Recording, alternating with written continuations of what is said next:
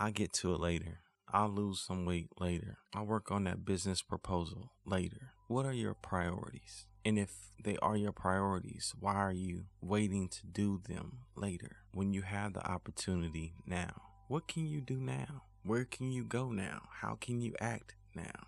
You see, when you wake up, it's easy to forget the dreams. You can lose sight of the joy and awe that you experience because you're faced with realities that do not line up with your dream life. You make the reality that you see become the priority for your life. But you know that there's something deeper within your heart. There's something inside of you that yearns to be released. That's what excites you. That's what's worth living for. That's your priority. So if that's your priority, live in that. Don't let go of your dream to carry the burdens of a reality that you do not like. Let go of your reality and embrace your dream.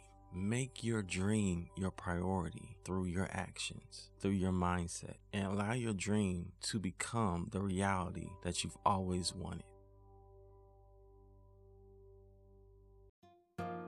Are you enjoying the Reset Your Life Now podcast? Subscribe and leave a review on iTunes or on your favorite podcast platform.